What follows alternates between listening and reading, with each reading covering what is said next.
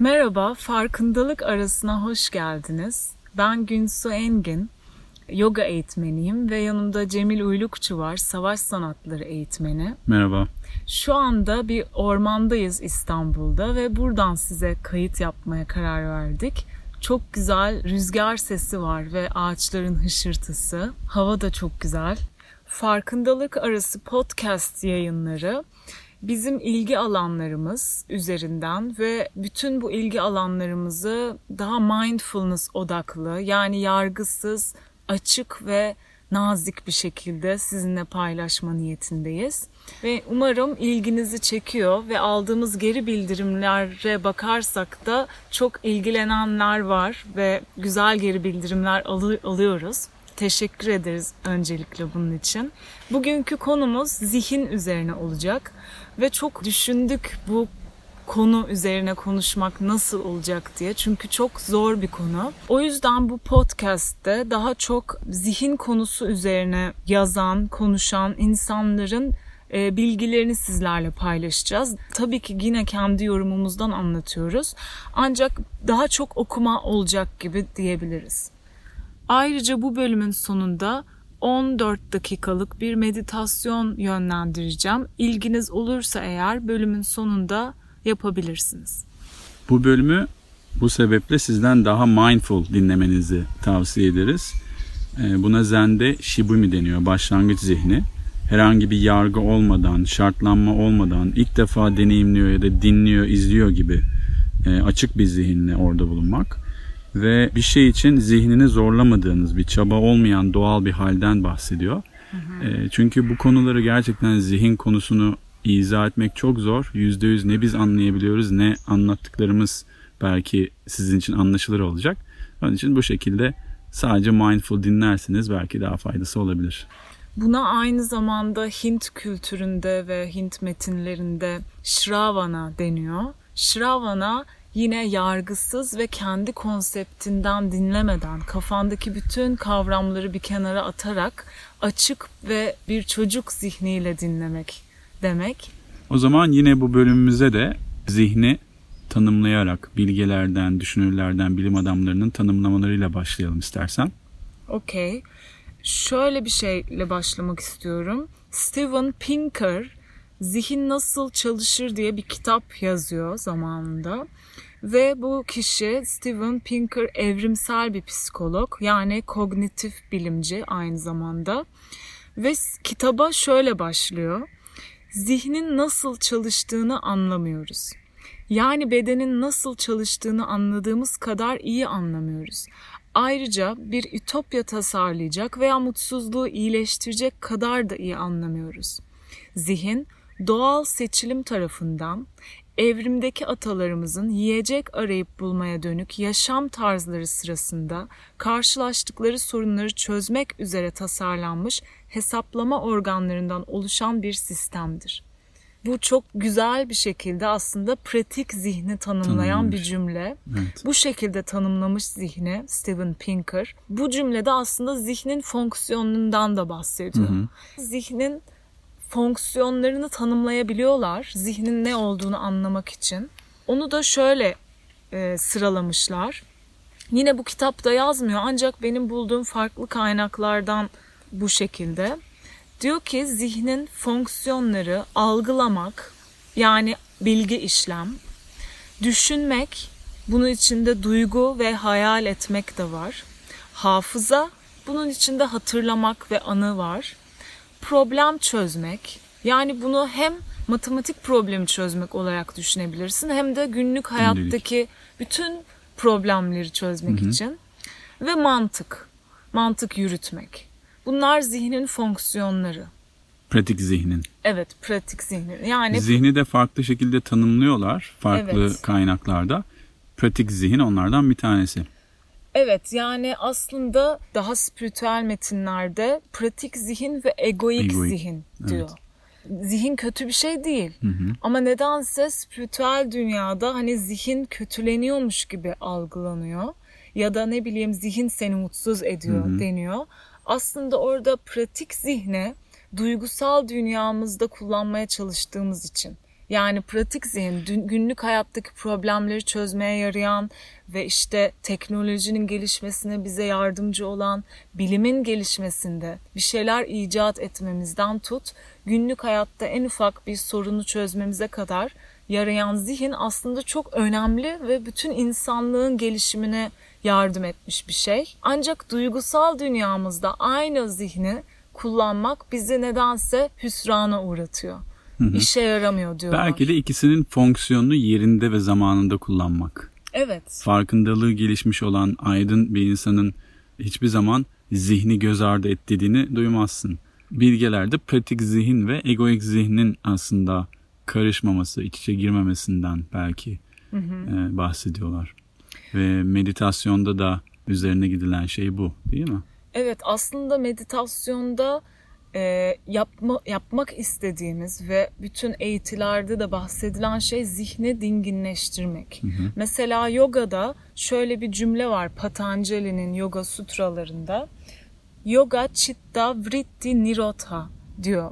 Bunun anlamı da bazı kaynaklarda şöyle tercüme ediliyor. Yoga zihnin dalgalanmasını dindirmektir veya yoga zihin faaliyetlerinin teslimidir. Şimdi burada aslında bahsetmek istediği zihin sürekli kıpır kıpır bir Hı-hı. düşünce yaratıyor. Oradan oraya gidiyor ve sürekli bir duygu, düşünce içerisinde bir loop'ta kendini buluyorsun. Diyor ki yoga yaptıkça veya yoga pratiği yaptıkça, meditasyon yaptıkça zihnin o dalgalı hali daha dinginleşmeye başlıyor. Yani Hı-hı. o kıpır kıpır hali daha sakinleşmeye başlıyor. Aslında belki de özüne dönmeye başlıyor. Çünkü zende de mesela bu frekans dalgaları gibi olan şey yine dalga ama su Hı-hı. dalgaları gibi tarif edilir. Yani zihnin dalgalarının aslında sizin tarafınızdan kendimizin oluşturduğunu Hı-hı. ama aslında bıraksak takılmayı belki yine saf Aynen. haline, dingin haline, özüne geri dönecek. Zen evet. hep bundan bahsediyor. Zaten Adyashanti de yine bir zen meditasyon hocası şey diyor hani zihni ne zamanki olduğu gibi olmasına bırakırsın hı hı. o zaman o egoik zihin bırakmaya başlıyor bilinci. Yani hı hı. o bütünleşme, o kendini birisi hı hı. sanma hali ve işte zihnin hı hı. sürekli e, dalgalı olma hali rahatlamaya başlıyor diyor. Ama zihnini sakinleştirmeye çalışarak yapamıyorsun. Çabalayarak evet, yapamıyorsun. Evet, çabalayarak evet. yapamıyorsun. Evet. Mesela bir metafor var ve o metaforda da şöyle diyor. Dinginleştirmek. Neden zihnin dalgalarını, dalgalanmasını dinginleştirmek isteyelim? Neden bunu istiyoruz? Çünkü şu suyun yüzeyi metaforundan bahsediyorlar. Hı hı. Diyor ki bir göl var ve bir rüzgar geliyor gölün üzerinde bir dalga oluşturuyor gölün yüzeyinde ve sonra gölün yüzeyinden yansıyan görüntü kopuk kopuk oluyor. Suyun yüzeyine kadar dalgalıysa yansıyan görüntü o kadar kopuk kopuk oluyor. Bunu şöyle açıklıyor. Sen kendini o kopuk görüntülerle özdeşleştiriyorsun. Büyük resmi göremeyip o büyük resim kopuk parçalar halinde her şeyi birbirinden ayrı zannediyorsun hı hı. diyor. Ne zaman ki gölü dinginleştirirsin çünkü o rüzgar da zihnin o dalgalı hali ne zaman ki zihin sakinleşir ne zaman ki o gölün yüzeyi sakinleşir o zaman o kopuk parçalardan tek bir resim oluşur diyor. Ve o zaman işte bu tek resim ve işte o sakin gölün yüzeyi özümüz. Burada gördüğün resim senin ve diğer herkesin de özü. O yüzden kişi ötesi. Ama yaptığımız şey Burada İngilizce bir cümle var. Onu nasıl çeviririz bilmiyorum. What we do is identify ourselves with that broken reflections. Hı hı. Yani yaptığımız şey o kırık dökük, o kopuk Yansın. parçalarla kendimizi tanımlıyoruz. Hı hı. Ve o da yanlış bir Bütünü tanımlama, yanlış bir özdeşleşme Hı. diyor. Bu yüzden zihni sakinleştirmeye çalışıyoruz ki hı o büyük resmi görebilelim. Ve meditasyonda da mesela yine zen yaklaşımında düşünceleri veya bu dalgaları bastırmaya ya da durdurmamaya çalışma hali var ya. Yani hı hı. onların gelip gitmelerine izin veriyorsun. Dalga da öyle. Dalga gelip gittiği zaman dinginleşiyor. Hı hı. Yani onunla ona karşı savaştığın zaman daha çok dalga oluşturuyorsun Aynen aslında öyle. farkında olmadan. Ve düşüncelere müdahale ediyorsanız ve onları durdurmaya çalışıyorsanız bu aslında onlardan rahatsız olduğunuz anlamına geliyor. Bu yine bir zıtlık oluşturuyor. Bir loop'a giriyorsun. Bir loop'a yani. giriyorsun. Bir çabayla değil, rahatsız olmadığında ve zihnine sanki dışarıdan bir şey geliyormuş gibi hissetmediğinde çünkü bunların hepsini kendisi oluşturuyor zihin bu dalgaları. O zaman aslında doğal olarak rahatsız olmamaya ve bu dinginleşmeye kavuşuyorsun. Ve bu meditasyonda da çok olan bir şey. Çok yoğun ve stres halinde bir gün sonunda oturduğun zaman meditasyona 5-10 dakika içinde dinginleşmeye başlıyor. Yani mücadele olmayan bir anda Evet. zihnini teslim edebiliyorsun. İşte o zihnin faaliyetlerinin teslimidir diyor ya yoga. Şimdi bu tabii çok kavramsal bir konu. O yüzden buradaki vereceğimiz örnekler biraz daha bilimsel örnekler. Şimdi zihin bedenden ayrı değil. Zihin bedenin içine örülü. Zannediliyor ki hani bir kafamda, beynimde bir zihin var ve bedenim ayrı. Ancak zaten şu an yeni keşifler ve araştırmalarla insan ve zihin beden üzerine keşiflerle Bunu destekliyor. ve travma terapistler de şimdi öyle söylüyorlar. Tamamen zihin bedenin içinde. Bir de en çok düşündüğümüz şey beyin ve zihin aynı şey mi, farklı mı? Mesela bilim buna nasıl yaklaşıyor? Biraz ondan da bahsedebiliriz belki. Steven Pinker kitapta şöyle sorular sormuş. Demiş ki zihin ile ilgili sorular şu olabilir. Zekayı olası kılan nedir? Bilinç nerede? Zihnin içinde mi? Zihin, bilinç, beyin bunlar arasındaki fark nedir? Bunlar aslında farklı şeyler mi yoksa aynı şeyler mi? Bunun için önce beynin ne olduğunu anlatmak gerekiyor. Kısaca beyni anlatacağım şimdi. Beden Kayıt Tutar kitabı Bessel van der Kolk çok güzel beyni açıklamış.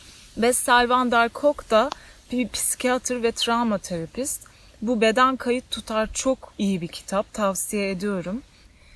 Beynin en ilkel kısmı, doğduğumuzda aktif olan kısım eski hayvan beyni yani sürüngen beyindir. Beyin sapında yer alır yani en arkada ve altta omuriliğin kafatasına girdiği yerin tam üstündedir. Yaşamsal ihtiyaçları gidermekle sorumludur. Yeni doğan bebeklerin yapabildiği her şeyden sorumlu. Uyku, uyanıklık, açlık, doyma, solunum, kimyasal denge, interocepsiyon, sinir sisteminin donma tepkisinden ve aynı zamanda homeostaz yani ruhsal denge ve dinlenme halinden sorumludur. İşte bu ilk oluşan ilkel beyin. Sürüngen beynin tam üstünde limbik sistem vardır. Memeli beyni olarak tanımlanır. Duyguların merkezi, kategorize ve algı, tehlikenin gözetleyicisi, keyif veren veya korkutucu olanın ayırt edicisi, kaç savaş sinir sisteminin yöneticisidir. Bessel van der Kolk, sürüngen ve limbik beyni beraber ele alarak buna duygusal beyin diyor. Duygusal beyin kaç savaş tepkileri gibi önceden planlanmış kaçış planlarını başlatır. Düşünmeden ve planlamadan hareketi oluşturur. İçgüdüsel olarak verdiğimiz kararların merkezidir. Son olarak beynin en üst katmanı neokorteks. Diğer memelilerle de paylaşıyoruz ancak insanlarda daha kalınmış. Frontal loblar zaman ve bağlam hissimizi, plan yapmamızı, yansıtmamızı, hayal kurmamızı, soyut ve sembolik fikirleri anlamamızı, gelecek hakkında düşünebilmemizi sağlar. Bir eylemi gerçekleştirdiğimizde veya bir şeyi ihmal ettiğimizde olacakları tahmin etmemizi sağlar. İşte aslında burada bahsettiği o sürüngen ve limbik sistem yani o ilk iki bahsettiğim beyin ne duygusal beyin olarak tanımlıyor. Ne zaman ki bir şeyi içgüdüsel olarak davrandığımızı fark ediyoruz. O zaman işte o ilk iki oluşmuş beyin, sürüngen ve limbik beynin devreye girdiğinden bahsediyor. Ancak daha demin bahsettiğim zihnin fonksiyonları vardı ya, işte Ya, algılamak, pratik düşünmek, hafıza, problem çözmek ve mantık. Bu aslında son gelişmiş olan beynin önünde prefrontal kortekste oluşan bir şey. Yani beynin son gelişmiş hali o fonksiyonları içeriyor. Ona aslında pratik, Pratik zihin, zihin diyoruz. diyoruz. Hı hı. Frontal loblar teknoloji ve modern çağın gelişiminin kaynağı. Aynı zamanda empatinin merkeziymiş. Ayna nöronlar olarak adlandırılan empati, taklit, eş zamanlılık ve hatta dil gelişimi gibi zihnin açıklanamayan yönlerini içerir. Hı hı. Yani aslında daha çok anlaşılamayan kısım bu frontal korteks. Yani bütün o insanın o buluşlarını ve işte keşiflerini yapmasını sağlayan, insanı hı hı. hayvanlardan ayıran neokorteks. Basit bir şekilde beyni bu şekilde anlattığımızda aslında anlıyoruz ki beyin zihnin fonksiyonlarını yapmasına sağlayan bir araç ve Steven Pinker'ın kitabında bahsettiği bir şey daha vardı. Bunların hepsi sorular bu arada. Soru atıyoruz ortaya. Bu böyledir değil de şey diyor. Zihnin beynin etkinliği olduğunu gösteren çok sayıdaki kanıt da başka bir sorun oluşturmaktadır. Darwin yani Charles Darwin beynin zihni salgıladığını yazıyormuş. Yakın zamanda filozof John Searle da beyin dokusunun nasıl ki bir bitki dokusu şeker üretir, onun gibi zihin ürettiğini öne sürmüş. Bunlar hep tabi teoriler ama çok ilginç, tabii. ilgimi çekti. Bilimin beyni ve zihni inceleyişi tabi kategorizasyonu deneysel. Tam olarak zaten bilim de beyni zihni anlayabilmiş değil. Evet. Çok çok azını biliyoruz ve beynin aktiviteleri, duygusal bir şey yaşadığı zaman beynin hangi tarafında aktivite oluyor gibi bu şekilde çözebiliyorlar. Evet. Asıl sır gizem düşünce nerede oluşuyor, düşünce nasıl oluşuyor hmm. bu büyük bir sır diyorlar. Ve Eckhart da bunun üzerine şundan bahsediyor. Bilim düşünceyi hala ne olduğunu bilmiyor, açıklayamıyor ve beyin içinde düşünme aktivitesi gerçekleşen bir organ. Bunu zaten biliyoruz. Ama mesela barış, neşe, sevgi, şefkat gibi duyguların aslında düşüncelerin arasındaki boşluklarda ortaya çıktığını ve bilimin de bunu izah edemediğinden bahsediyor. Ha. Yani evet aslında beynin içine açıp baktıklarında bu anlattıklarımızı hiçbir orada yok. Bir ben bulamıyorlar, ya işte bölümleri açık ve net bulamıyorlar. Tamamen elektrik aktivitelerini ölçebiliyorlar. Aslında beynin dokusu tamamen sudan oluşan böyle tofu gibi bir şeymiş. ee, o yüzden yani her şey çok hala soyut, hala çok kavramsal. Mesela şu anda yaptığımız şey de zihinsel bir şey. Tamamen zihinsel bir fonksiyonu yerine getiriyor konuşmak, düşünmek, hayal etmek. Prefrontal korteksimiz şu anda aktif herhalde. Yani bütün travma terapistler aslında zihnin bedenin içine örülü olduğundan bahsediyor. Yani zihni anlamak için bedene bakıyorsun. Sadece bedendeki yansımalarına bakıyorsun. Aynen. Yani beyine bakarak zihni anlamaya çalışan, beyine bakarak insanı anlamaya çalışan çok kısıtlı bir bakış Hı-hı. açısı oluyor. Çünkü dediğim gibi beynin hala nasıl çalıştığını zaten çözemiyorlar. Ama hı hı. bir yerden kendini gösteriyor zihin. O da işte bedensel tepkiler. Mesela Medusa miti bunu çok güzel anlatıyor. Medusa miti yine travma terapist olan Peter Levy'nin Kaplanı Uyandırmak isimli kitabında bahsediliyor. Perseus Medusa'yı öldürmek istiyor bir savaşçı ancak Medusa'yı daha önceden öldürmek isteyen, onu öldürmeye giden herkes Medusa'nın gözlerinin içine bakarak taşa dönüşüyor. O yüzden öldüremiyorlar. Perseus da çözüm aramak için Athena'ya gidiyor ve soruyor nasıl öldürebilirim Medusa'yı diye. Athena diyor ki Medusa'nın gözlerinin içine bakma, Medusa'nın yansımasına bak senin kalkanındaki. Gidiyor ve Medusa'yı kendi kalkanındaki yansımasına bakarak öldürebiliyor. Gözlerin içine bakmadan. Peter Levin burada Medusa'yı zihin olarak tanımlıyor ve diyor ki zihnen gözlerinin içine baktığında taşa dönüşürsün. Yani bunu travma üzerinden anlatıyor. O don tepkisi olur. Çünkü zihnin içeriği çok zor, çok karanlık olabilir. Düşünceler, anılar, travmalar. O yüzden direkt o travmalara, direkt o düşünceye bakma. Onun yansımasına bak. O da bedendeki yansıması işte o kalkanın üzerindeki yansıma bedenindeki yansıma. Yani Peter Levin şunu keşfediyor. Bir travmayı çözümlemek için konuşarak terapi işe yaramıyor. Yani o anı üzerine odaklanmak, zihnin içeriği üzerine odaklanmak işe yaramıyor. Bedensel olarak, somatik bir çalışma olarak travmayı çözümlemeyi keşfediyor. O duygu geldiğinde, o travmayı hatırladığında bedeninde nasıl hissediyorsun? Bedenin neresinde hissediyorsun? Bu şekilde zihni şifalandırabileceğinden bahsediyor. Çok güzel.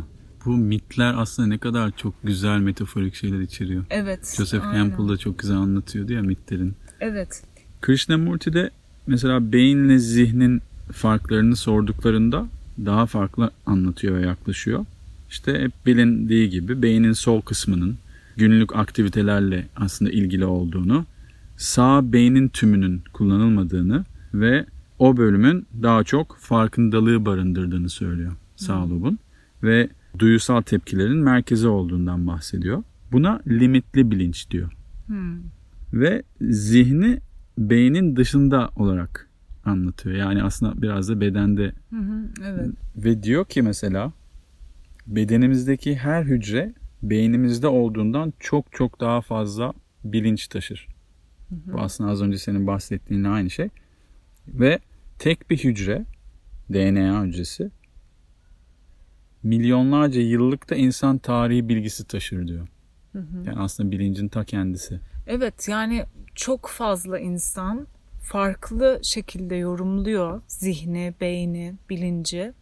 Ancak arada benzeşen şeyler var. O da çoğusu keşfetmiş ki gerçekten hani zihin bedenin içine örülü. O yüzden sen daha iyi bilirsin. Uzak doğuda işte Dantian diye bir bölgeden bahsederler Hara. ya. Hara. Orası tam aslında o bağırsaklar Evet. e, ve mide o diyafram altı Hmm, bölgesidir. Ve yine Çin tıbbında şöyle bahsediliyor bu bağırsaklar için ikinci Beyin. beyin deniyor. Ama aslında o zihin. Hı hı. Yani mesela mideye çok fazla yansır zihnin durumları. Hı hı. Ya da bağırsaklara. İşte ne bileyim heyecanlandığında Korkular, midende his- aynen hepsini midende hissedersin Hı hı. meditasyonda aslında daha çok bu bağırsak bölgesi ve mide bedenin bu merkezine farkındalığı yönlendiriyorsun. Ki işte zihnin yansıması burada kendini gösteriyor. Bağırsaklarında nasıl hissediyorsun? Midende nasıl hissediyorsun Hı hı. şu anda? Bu Medusa mitinin de anlattığı gibi nasıl ki zihin bedenin içine örülü ve bu şekilde işte beden ve nefeste her ne olursa o zihne yansıyor aynı zamanda. Yani sadece zihin bedeni etkilemiyor, bedenin hali de zihni etkiliyor. İşte bir egzersiz yaptığında e, çok daha zihinsel olarak sakinleşmiş hissediyorsun. Bunun sebebi bu. Hani Buda'nın da eğitisinin içinde bu var. Zihni nasıl eğitiresin cevabı olarak şöyle bir formül var. Öncelikle konsantre olmuş dikkat, konsantrasyon, focused attention. Nasıl çevriliyor? Odaklı, Odaklı, dikkat. odaklı dikkat. evet. Odaklı dikkat. Önceki aşama bu meditasyonda örneğin. Hı hı. Bir şeye odaklanıyorsun. İşte burnun ucuna odaklanıyorsun, nefesine odaklanıyorsun, bedendeki duyumlara. Tek bir noktaya odaklanmak birinci adım. Sonra odaklanmayı bırakıyorsun ve open awareness yani açık farkındalık hali. O da her şeyin aynı anda farkında olmak. Hem içsel bedensel duyumlarının hem dışarıdaki rüzgar sesinin. Üçüncüsü de o farkında olduğun şey her neyse ona şefkatli bir şekilde yaklaşmak. Yani loving kindness pratiği diyor buna. Her ne yüzeye çıkıyorsa kabullenme. Yargısız açık bir şefkat ile bakmak. Bu üç aşamayla zihni eğitebiliriz diyor. Hani zorla değiştireceksin diye değil. Ve bu bir sürü farklı fiziksel yolda da mümkün ya. Odaklı dikkat hem meditatif stillerde ve savaş sanatlarında, yogada hep yapmaya çalıştığımız şey bu. Evet. Ve odaklı dikkat günlük her şeyde mümkün. Zen aslında bundan bahsediyor daha çok. Yani bir şey yap Odaklanarak yap ve mindful yap. Yani odaklı dikkat aslında her şeyi mindful yapmak. Evet. Yani herhangi bir şey yapıyorsun, yemek yaparken, temizlik yaparken, e, yürürken, araba kullanırken, koşarken, elini yıkarken aslında hep bu bilge insanların da bahsettiği, bilim adamlarının da bahsettiği şey bu. Beyni odakladığın zaman o bahsettiğimiz dalgalar saf haline geliyor ve çabasız olarak. Yani Evet. doğal haline geri dönüyor. Evet. Yani aslında zihnini ancak bilinçli bir farkındalık üzerinde çalışırsan yeniden programlayabiliyorsun. Yani otomatik o dedin ya eski geçmiş deneyimler de zihni şekillendiriyor. Hı hı. Artık o geçmiş deneyimlerden tepkiler vermeyip her ne yapıyorsan şu anda yepyeni bir şekilde daha önce vermediğin bir dikkatle, daha önce vermediğin bir yargısız farkındalıkla o şey yaptığında zihnin dönüşmeye başlıyor zaten. Kabul etmek de şey bence. izin vermek, onunla onunla tahammül ederek kalabilmek. Değiştirmeye çalışmadan. Shibumi'de başta anlattığım şey bundan bahsediyor. Bu Aha. başlangıç zihninden bahsediyor.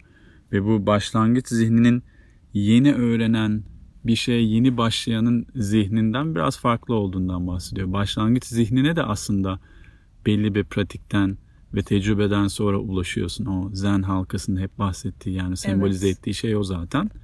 O başlangıç zihnine ulaştığın zaman bir oluyorsun. Yani oneness gerçekleşiyor. Evet. Yani o oneness da aslında hep bahsettikleri bir olmak, bütün olmak bilinçle zihnin bütünlüğü. Farkındalığın o zaman geliştiğinden bahsediyor. Bilince çok girmek istemedik bugün aslında çünkü hem daha önce bahsettik biraz hem çok çok daha farklı bir konu ve çok derin.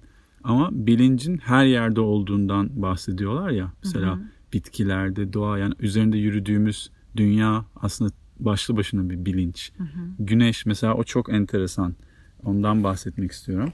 İşte güneşin aslında tam olarak bilinci taşıdığı bir gerçek. Yani güneşi şu anda yok olduğunu düşün. 18 saat içinde bütün dünya okyanuslar buz tutuyormuş Wow. Ve bir, enerji kaynağı o. Bütün güneş sistemi için. Bitkilerin büyümesine, bizim birbirimizi görmemize, renklerin oluşmasına, bütün canlıların büyümesine yarayan bir şey. Yani bu Bilinç de böyle bir şey bu işte. başlı başına bilinç ve oneness gerçekleştiğinde diyor Zen bununla bir olduğunu yani Fark zihnin bedeninin ve bilincin bir olduğunu anladığında bu oneness oluyor. O zaman ikilik ortadan kalkmış oluyor. Aslında şey gibi değil mi? Bu batı arketipi düşünen adam hani Hı hı. ellerinin arasında kafası ve sadece başında odak var. Başı bedeninden kopuk. Hı hı. Ancak doğu arketipi bu da beden ve zihin bütünlüğü ve kalp merkezli bir farkındalık. Aslında işte o uyanan kişi onun her şeyin bir bütün olduğunu fark ediyor. Hı hı. Hani zihnim başka bir yerde değil, bedenim ayrı değil, nefesim ayrı değil, bilinç başka bir yerde değil. Hepsinin bir aslında bir ifadesiyim. Ve Shakespeare'in de aslında To Be or Not To Be'de de oyunda elinde bir kafatası vardır ya. To Be Ha, or Not evet. To Be ona bakarak söyler. Aslında bu da yine batı arketipini gösteriyor. Yani olmak ve olmamayı beyinle ve Ha. kafayla yani ben kendimi öyle bağladım ama Tutmuşsun. yani aslında o beyin değiliz. Olmak veya olmamak bununla ilgili değil. Yine şey işte düşünüyorum o, O halde, halde varım. varım. Descartes'in. Descartes'in Hani yüzyıllardır insanlar şey zannediyor. Hani düşünmüyorsam yokum. yok düşünce olduğu için Düşündüğüm varım. Aynen Evet. düşündüğüm için varım. Halbuki kendini ne zaman ki düşüncenle özdeşleştirirsin o zaman ızdırap içindesin Evet. diyorlar yani. Evet. Halbuki ne zaman düşüncen olmadığını fark edersin o zaman uyanıyorsun. Ve ne zaman düşüncelerin arasındaki o boşluklara dikkatini verirsin o zaman dengeyi buluyorsun ve dinginleşiyorsun. Evet. Çok enteresan yaklaşımlar. evet. İnsanın Darwin'den bahsettin. Fiziksel evriminin yanında işte bilinç düzeyinde de bu şekilde evrilmesi bence hem güzel belki 500 sene 1000 sene sonra bizim bu düşünce şeklimizi bilinç sistemimize de aynı şekilde bakıyor olacaklar. Evet. Yani zihin aslında önemli. Ancak sezgilerimizden daha önemli değil. Yani biz bu zihni, pratik zihni daha çok o duygusal dünyamızda, daha spiritüel dünyada vesaire kullanmaya çalıştığımızda veya ilişkilerimizde hani o ikili partner ilişkilerimizde o pratik zihinle yaklaştığımızda her zaman hüsrana uğruyoruz. Çünkü işe yaramıyor o şekilde. Çünkü duygusal dünya o günlük hayattaki problem çözmek gibi işlemiyor. Bunun da çok güzel bir kitapta yine anlatıyor çok güzel bir şekilde. Neden hani neden zihnimiz bizi mutsuz ediyor? Neden öyle anlaşılıyor? Zihin işte kötü veya zihni susturalım. Mesela çoğu insan meditasyon yapmayan diyebilirim. Zannediyor ki meditasyon oturup zihni susturmaya çalışmak. Çünkü öyle bir ön yargı var. Yani zihin beni mutsuz ediyor ve işte kötüdür. kötüdür ve onu susturmalıyım. Hani onunla mücadele etmeliyim. Halbuki öyle hiç değil. Ve bunun neden böyle olduğunu anlatan çok güzel bir şey okumak istiyorum. Bir kitap var yine. Mindful Way Through Depression. Bu MBCT yani Mindfulness Based Cognitive Therapy üzerine bir kitap. Dört kişi var yazar. John Kabat-Zinn çok meşhur. Mark Williams, John Teasdale ve Zindal Segal. Şu anda Türkçe'ye iyi hissetme sanatı olarak çevrilmiş bir kitap ve aslında depresyon üzerine bir kitap ve mindfulness'la nasıl depresyon tedavi edilir. Çok güzel bir kitap tavsiye ediyorum ve bu kitapta işte o zihnin pratik halinin, zihnin o yapma halinin duygusal dünyamızda kullandığımızda neden işe yaramadığını, zihnin bizi neden mutsuzluğa sürüklediğini çok güzel anlatıyor. Onunla ilgili okuyacağım. Zihnin dikkatle analiz etmede, sorun çözmede, yargılayıcı olmada ve mukayese etmede çok başarılı olan bu halinin amacı işlerin gerçekte nasıl olduğu ile onların nasıl olmasını istediğimiz arasındaki mesafeyi kapatmak, yani bizim algıladığımız sorunları çözmektir. O nedenle biz buna zihnin yapma hali yani doing mode diyoruz. Zihnin bu becerisi bizi gerçekten de hayatta karşımıza çıkan bir yığın çıkmazdan kurtaran ve insan olarak evrim tarihimizde elde ettiğimiz en büyük kazanımlardan biridir. Bu sebeple iç dünyamızda yani duygusal dünyamızda işler iyi gitmediği vakit zihnimizin çabucak tepki göstererek dış dünyada sorunları çözmeye kullandığı bu becerisini kullanması çok normal. Ancak bu işe yaramıyor ve işleri daha da kötü hale getiriyor olabilir. Zihnin bu yapma hali yani pratik zihin her günkü olağan durumlarda hedeflediğimiz amaçlara erişmemizde ve işle ilgili teknik sorunların çözümünde çok işimize yarar. Şehre arabayla gitmek gibi her gün yapmak zorunda olduğumuz basit bir işi düşünün. Zihnimizin bu yapma hali bu yolculuğu gerçekleştirmemiz için şimdi bulunduğumuz nokta olan ev ve bulunmak istediğimiz nokta olan iş yeri ile ilgili birer fikir yaratır. Sonra otomatik olarak bu iki fikir arasındaki mesafeye odaklanarak bu mesafeyi kapatmayı hedefleyen arabaya binmek ve arabayı kullanmak gibi eylemler üretir. Bu eylemlerin aşılması gereken mesafenin azaltılmasıyla ilgili olarak arzu edilen etkiyi gerçekleştirip gerçekleştiremediğini anlamak için de sürekli olarak bu mesafenin uzamak yerine kısalmasını garantiye almak için bu eylemleri ayarlama ve değiştirme yoluna gider. Bu işlemi sürekli tekrar eder. Sonunda mesafe kapanır. Varış noktasına yani hedefe ulaşırız. Zihnin yapma hali de yeni bir görev üstlenmek için yeniden hazır hale gelir. Bu strateji bize hedeflerimize ulaşmamız ve sorunlarımızı çözmemiz için çok genel bir yöntem sunmaktadır. Olmasını istediğimiz şeyin gerçekleşmesi için bulunduğumuz nokta ve bulunmak istediğimiz nokta arasındaki mesafenin kapanmasına odaklanmak. Bir şeyin olmamasını istiyorsak da bulunduğumuz nokta ile uzak durmak istediğimiz nokta arasındaki mesafeyi açmaya odaklanmaktır. Aslında bu zihnin yapma hali sadece hayatın rutin, günlük ayrıntılarıyla baş etmemiz değil, Piramitlerin inşa edilmesinden tutun, mühendislik harikası olan modern gökdelenlerin yapımına ve Ay'a insan göndermeye kadar onca büyüleyici başarıyı gerçekleştirdi. Bu yüzden mutsuz olduğumuzda da aynı zihinsel stratejilerin devreye girmesi çok doğaldır. Ne yazık ki işte tam bu noktada işler korkunç bir şekilde yanlış gitmeye başlar. Duygusal anlamda nasıl olduğumuz ile nasıl olmak istediğimiz arasındaki mesafeyi kapatmaya odaklanmak da bizi mutsuz eder. Hatta daha da mutsuz eder. Bu olduğumuz insan ile olmak istediğimiz insan arasındaki mesafeye odaklanmaktır ve işte bu ızdırabın kaynağı. Çünkü mutsuzluk normaldir ve olağan hayatın bir parçasıdır. Asıl sorun üzüntü duygusu geldikten hemen sonra neler olduğu. Sorun üzgün veya mutsuz olmanın kendisi değil, zihnimizin bu duyguya nasıl tepki verdiğidir.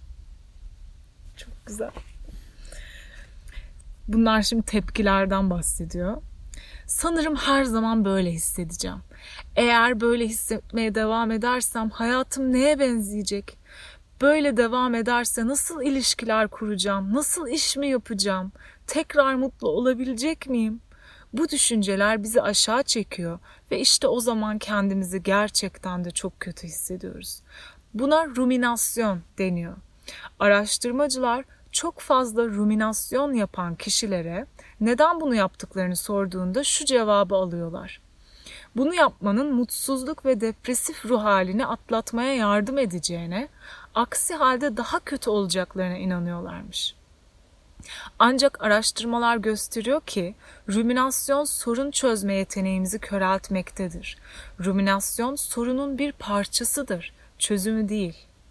Hiçbirimiz kendi iç deneyimlerimizden kaçabilecek kadar hızlı koşamayız.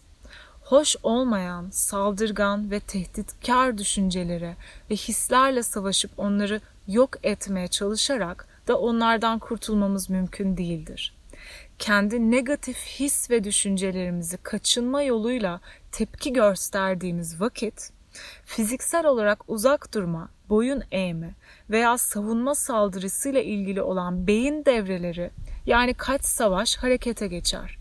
Bu mekanizma bir kere çalışmaya başladı mı bedenimiz koşmaya hazırlanıyormuş veya saldırıya geçiyormuş gibi kasılır. Bu kaçınma tepkisi zihnimizi etkiler Örneğin üzüntü veya yalnızlık duygusundan nasıl kurtulacağımızı düşünmekle meşgulken yaşadığımız şey gerilimden başka bir şey değildir. Bu tür duygulardan kurtulmak gibi zorlu ama yararı olmayan bir göreve odaklanan beynimiz kendini kapatır. Kendimizi bir şekilde engellenmiş ve bulunduğumuz yerde sıkışıp kalmış hissederiz her şey gittikçe önemini kaybetmeye başlar ve çaresiz hissederiz. Bağlantı kurmayı umduğumuz olanaklar dünyasından giderek daha fazla koparız. Zihnin yapma halinin duygusal dünyamız üzerinde yarattığı yıkımı engellemenin yolu bilinçli farkındalık yani mindfulness çalışmaları. Bilinçli farkındalık, dikkatimizi herhangi bir anda yaşadığımız bir deneyimin bizim arzu ettiğimiz gibi olmasına değil, o an her ne durumda ise o haline odaklanmamız anlamına gelir. Bilinçli farkındalık daha fazla dikkat vermek değil, bedeninizdeki tüm kaynakları ve duyuları kullanarak tüm kalbiniz ve zihninizle farklı bir şekilde akıllıca dikkat yöneltmektir. Bu işte zihnin olma hali. Yani being state. Deneyimlerimizle ve kendimizle ilgili değerlendirmeler yapmaktan vazgeçtiğimiz bir hal. Çok Biraz güzel. uzundu ama bence hani çok güzel anlatmış. Hı hı. Neden işte mutsuz oluyoruz zihnin bu pratik haline günlük hayatta, duygusal dünyamızda kullanmaya çalıştığımızda veya olumsuz bir düşünce geldiğinde bu kitabı öneririm. Ve yine sonunda işte mindfulness pratiklerine bağlıyor ve bu mindfulness pratiklerini tavsiye eden insanlar dünyada çok önemli noktadaki tıp insanları.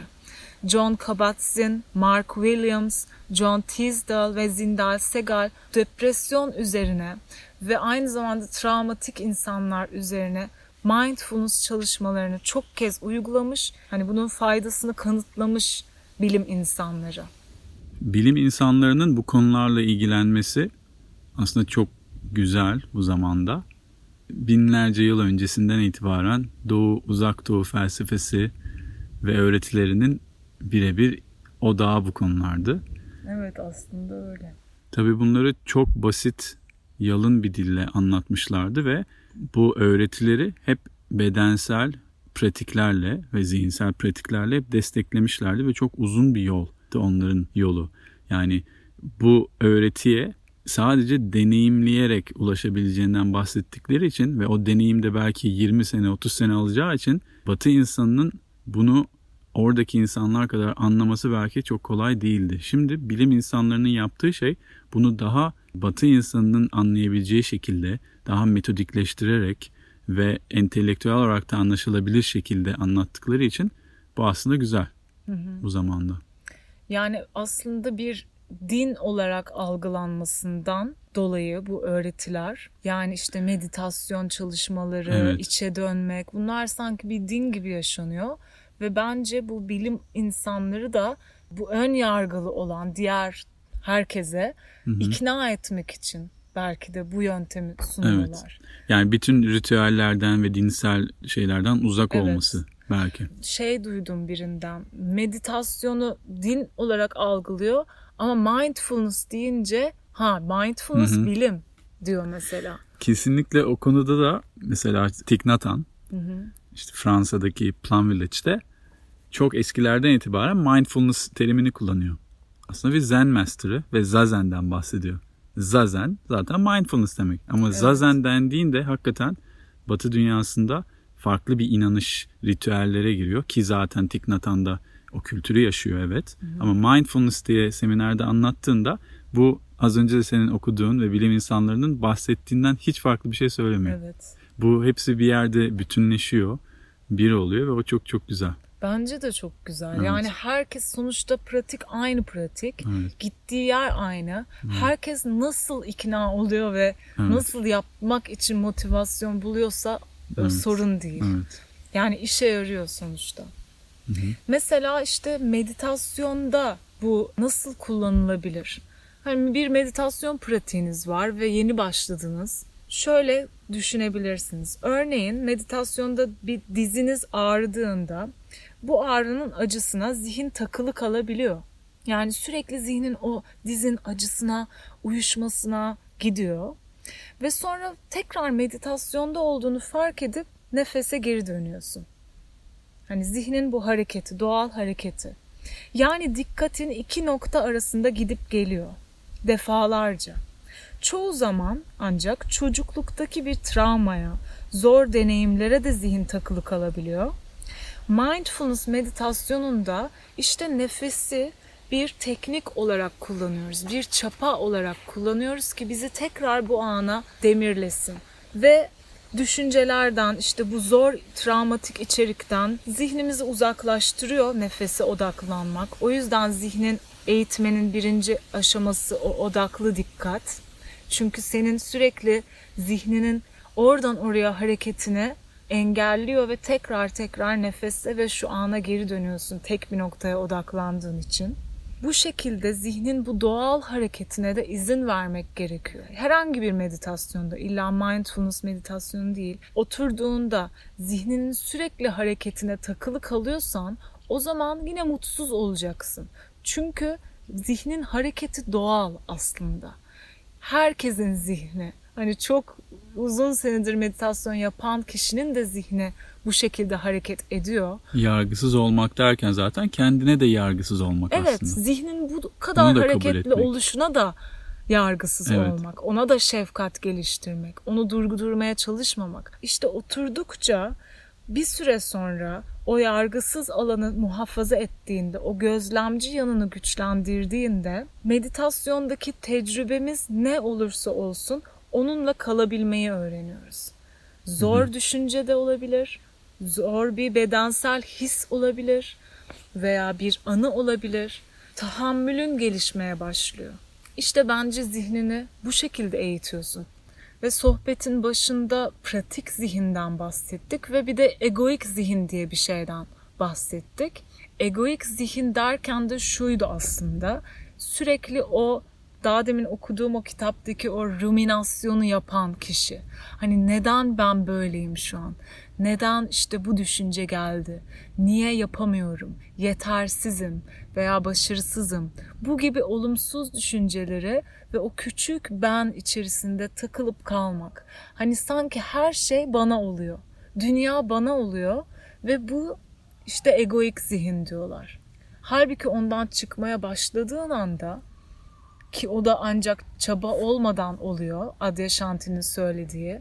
Yani ne zaman ki zihnin bu egoik halini de olduğu gibi olmasına bırakırsın o zaman işte ego bilinci bırakmaya başlıyor. Ve sen aslında o değilsin. Yani sen o düşünceler değilsin. Hayat sana olmuyor. Sadece hayat oluyor ve sen oradasın. Deneyimliyorsun. Bu da işte az önce bahsettiğim Zen'deki bilinç ve zihnin bir olma hali. Oneness dedikleri şey. Yine bir Zen Master'ı Suzuki ve çok tanınmış Amerika'da yaşamış zamanında bir Zen Master. Şöyle bir örnek veriyor. Çok çok hoşuma gitti. Onu paylaşmak istiyorum. Kuş orada deriz. Kuş ötüyor. Ancak kuş zihninizde ve sen onunla beraber şarkı söylüyorsun. Kuş sensin. Bu çok güzel bence. izah ediyor Oneness'ı ve çok da duygusal da bir şey. Bana öyle geliyor. Romantik bir şey yani. Güzel. Evet. Yani umarım anladınız. Sohbetimizin sonunda da bir küçük özet geçelim. Zihin kötü değil. Aslında doğru yerde kullanıldığında çok işimize yarıyor. Yalnızca zihnimizin bizi mutsuz etmesinin sebebi işte o duygusal dünyamızda olumsuz düşünce paternleri geldiğinde onunla mücadele ederken kendimizi bulmamız. Aslında mücadeleyi bıraktığımız anda ve zihnin içeriğine yargısız bir açıklıkla ve şefkatle bakabildiğimizde zihin dönüşmeye başlıyor. O yüzden hepimizin kendi zihnimize ve zihnimizin çalışma şekline şefkatle bakabilmesini diliyoruz. Bizi buraya kadar dinlediğiniz için teşekkür ederiz. Aynı zamanda güzel geri dönüşleriniz ve desteğiniz, ilginiz için de teşekkür ederiz. Bize her zaman motivasyon veriyor bu geri dönüşler. Bizi sosyal medyada Facebook ve Instagram üzerinde Farkındalık Arası ismiyle bulabilirsiniz. Aynı zamanda podcastlerimizi yine Farkındalık Arası ismiyle SoundCloud ve iTunes üzerinden bulabilirsiniz, dinleyebilirsiniz. Kamplarımızı da duyuralım. 1-4 Kasım'da Antalya Geyik Bayırı'nda yine yoga, martial arts ve kaya tırmanışı kampımız olacak. 2016'dan beri bu kampları doğada düzenliyoruz ve herkese açık. Hiçbir deneyim gerekmiyor. Ben yoga, meditasyon ve mindfulness çalışmaları veriyor olacağım. Cemil de Eskrima Filipin savaş sanatı verecek. Çok güzel bir stil. Eğer hiç duymadıysanız da e, araştırabilirsiniz öncesinde Google'da. E, ayrıca kaya tırmanışı içinde hiç deneyim gerekmiyor. Herkes deneyimleyebilir. Başlangıç seviye olacak. Bekleriz. Bekleriz. Şimdi yaklaşık olarak 14 dakikalık bir meditasyon yapacağız. Mindfulness meditasyonu ve eğer güvenli ve rahat bir ortamdaysanız yapmanızı öneririm. Yani araba kullanıyorsanız yapmayın. Ancak evdeyseniz rahatsız edilmeyeceğiniz bir ortamdaysanız yapabilirsiniz. Rahat bir oturuşta oturun. İsterseniz sandalyede oturabilirsiniz veya yerde bağdaş olabilir. Uzun süre hareketsiz, rahat edebileceğiniz bir oturuş olsun.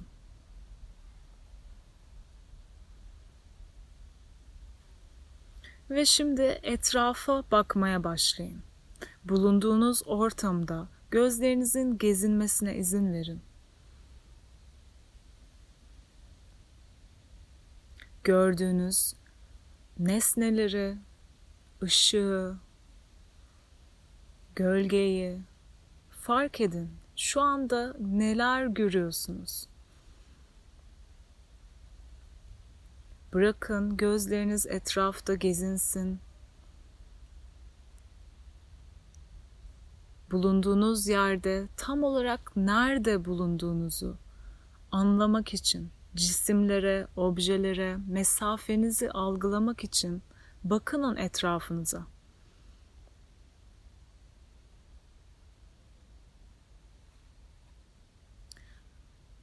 Ve eğer hoşunuza giden, size keyif veren bir şey görürseniz, bir obje olabilir, ışık olabilir, gölge. Orada biraz bakışlarınızın dinlenmesine izin verin. Size keyif veren bir noktada gözleriniz kalsın. Ve fark edin baktığınız şeyin rengi nedir? Işık nasıl yansıyor üzerinden? Dokusu nedir? Size bir şey hatırlatıyor mu? Yani dışarıda gördüğünüz şey ile içeride nasıl bir his oluşuyor?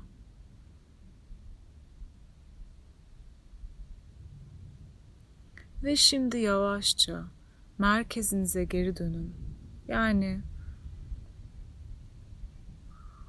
gözleriniz kapanabilir isterseniz. Eğer gözlerinizi kapattığınızda rahatsız oluyorsanız, güvensiz hissediyorsanız o zaman gözlerinizin açık, sabit bir noktada bakışlarınızın rahat kalmasına izin verin. Dışarıdaki sesleri fark edin. En uzakta duyduğunuz ses nedir?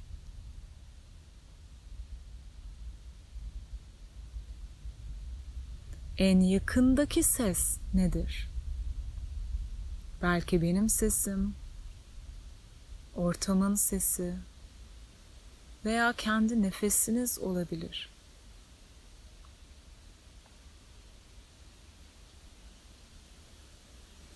Ve şimdi burnunuzdaki koku duyumunu fark edin.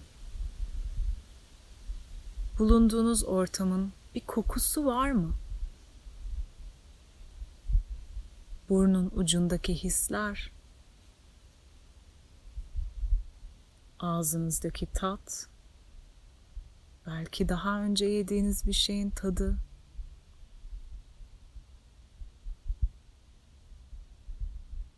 bedeninizin yerle olan temasını fark edin. Oturduğunuz yer, ellerin birbiriyle veya bacaklarla bedenle olan teması, giysinizin tenine sürtüşmesi,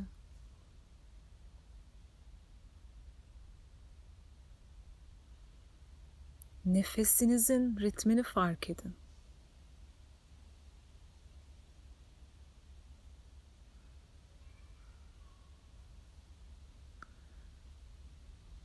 Bedenin merkezini fark edin. Yani mide, bağırsaklar, bedenin bu bölgesindeki duyumlar nasıl? Belki sadece nefesinizin hareketini karın bölgesinde fark ediyorsunuz veya belki de içeride bir his olabilir. Bağırsaklarda, midede bir gerginlik, gevşeme, şişkinlik, hareket, yumuşaklık, hafiflik. Her türlü his olabilir. Belirli bir his peşinde koşmadan sadece gözlemleyin bedenin merkezindeki duyumları.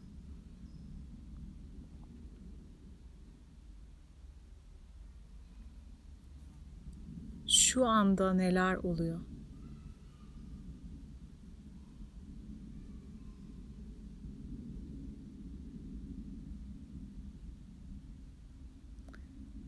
Farkındalığınızı şimdi zihnin içeriğine doğru getirin. Yani nasıl düşünceler geliyor şu anda? Nasıl duygular geliyor? Herhangi tanıdık bir düşünce var mı?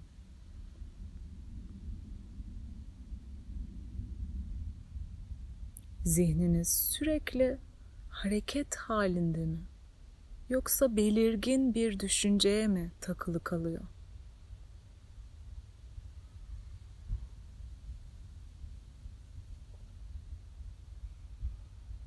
Fark edin, herhangi bir düşünce varsa bedeninizdeki yansıması nedir?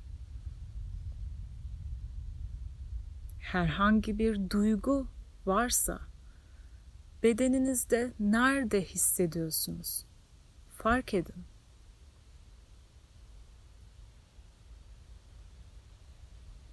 Zihnin içeriğini fark edin. Ancak hiç mücadele etmeden, değiştirmeye çalışmadan sadece zihninizin bu doğal hareketini gözlemleyin.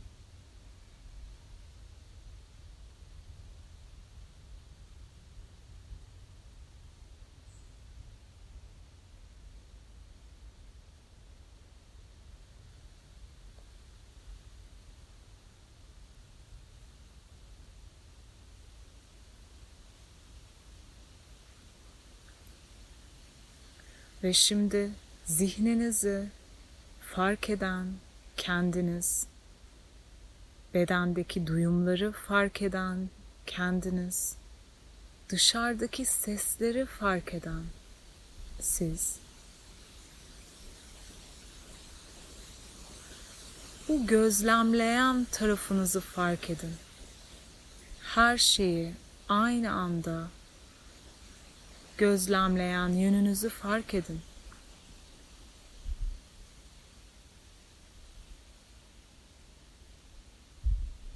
Zihninizin hareketini, içeriğini, gözlemleyeni fark edin.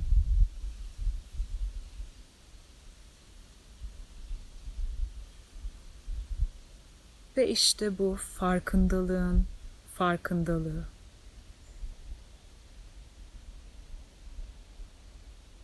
Her şey geliyor, bir süre kalıyor ve sonra geçip gidiyor.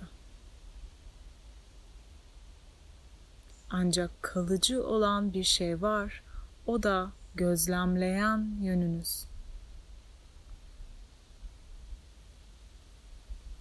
Tıpkı bir gökyüzünde bulutların gelip geçmesi gibi düşünceler geliyor ve geçiyor Duygular geliyor ve geçiyor. Bedensel duyumlar geliyor ve geçiyor. Nefes an be an değişiyor. Ancak gökyüzü hep orada. Ve gökyüzü bundan etkilenmiyor. İşte gözlemleyen yönünüz bu gökyüzü.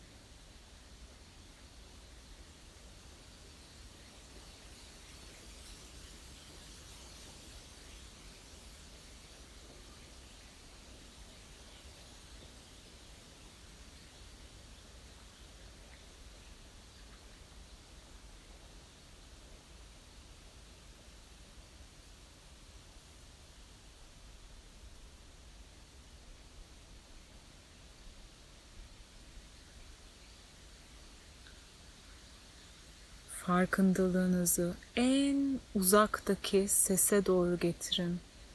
Şu anda duyabildiğiniz en uzak ses nedir?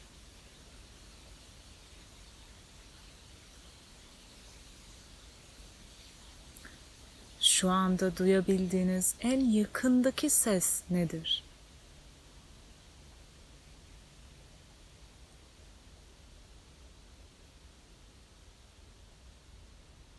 Bedeninizin yerle temasını hissedin. Teninizdeki duyumları hissedin. Burnunuzdaki koku duyumunu fark edin. Ağzınızdaki tat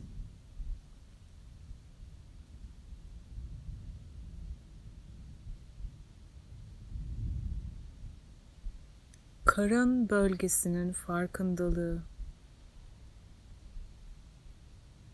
mide, bağırsaklar, nefesin doğal hareketi.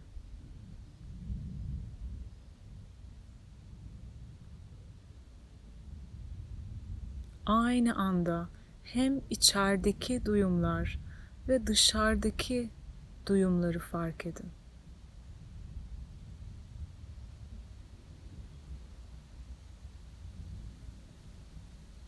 Ve içeriden ilk dürtü geldiğinde gözlerinizi yavaşça aralamaya başlayın. Göz kapaklarından içeri giren ışığı fark edin.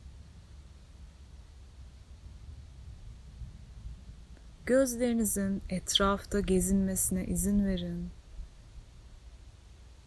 Şu anda neredesiniz? Fark edin. Etrafınızdaki eşyaları fark edin. Renkleri, ışığı, gölgeleri.